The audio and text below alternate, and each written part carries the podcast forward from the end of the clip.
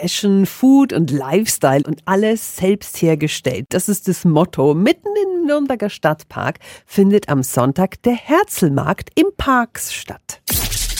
365 Dinge, die Sie in Franken erleben müssen. Und guten Morgen an die Organisatorin Madeleine Ulke. Guten Morgen.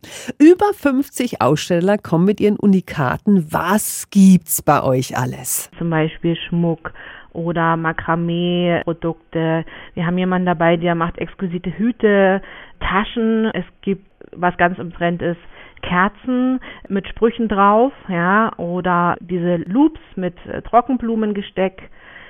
Schnaps haben wir dabei. Wir haben Produkte dabei aus dem Bereich äh, Kräuter oder auch Marmeladen, Dips, Soßen.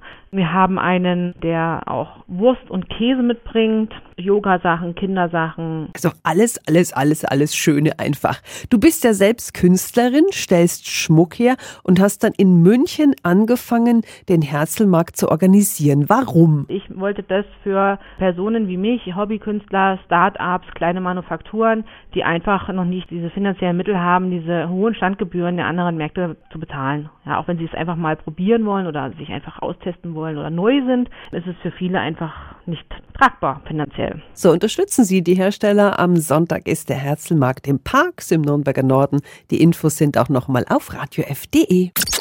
365 Dinge, die Sie in Franken erleben müssen. Täglich neu in Guten Morgen Franken um 10 nach 6 und um 10 nach 8. Radio F.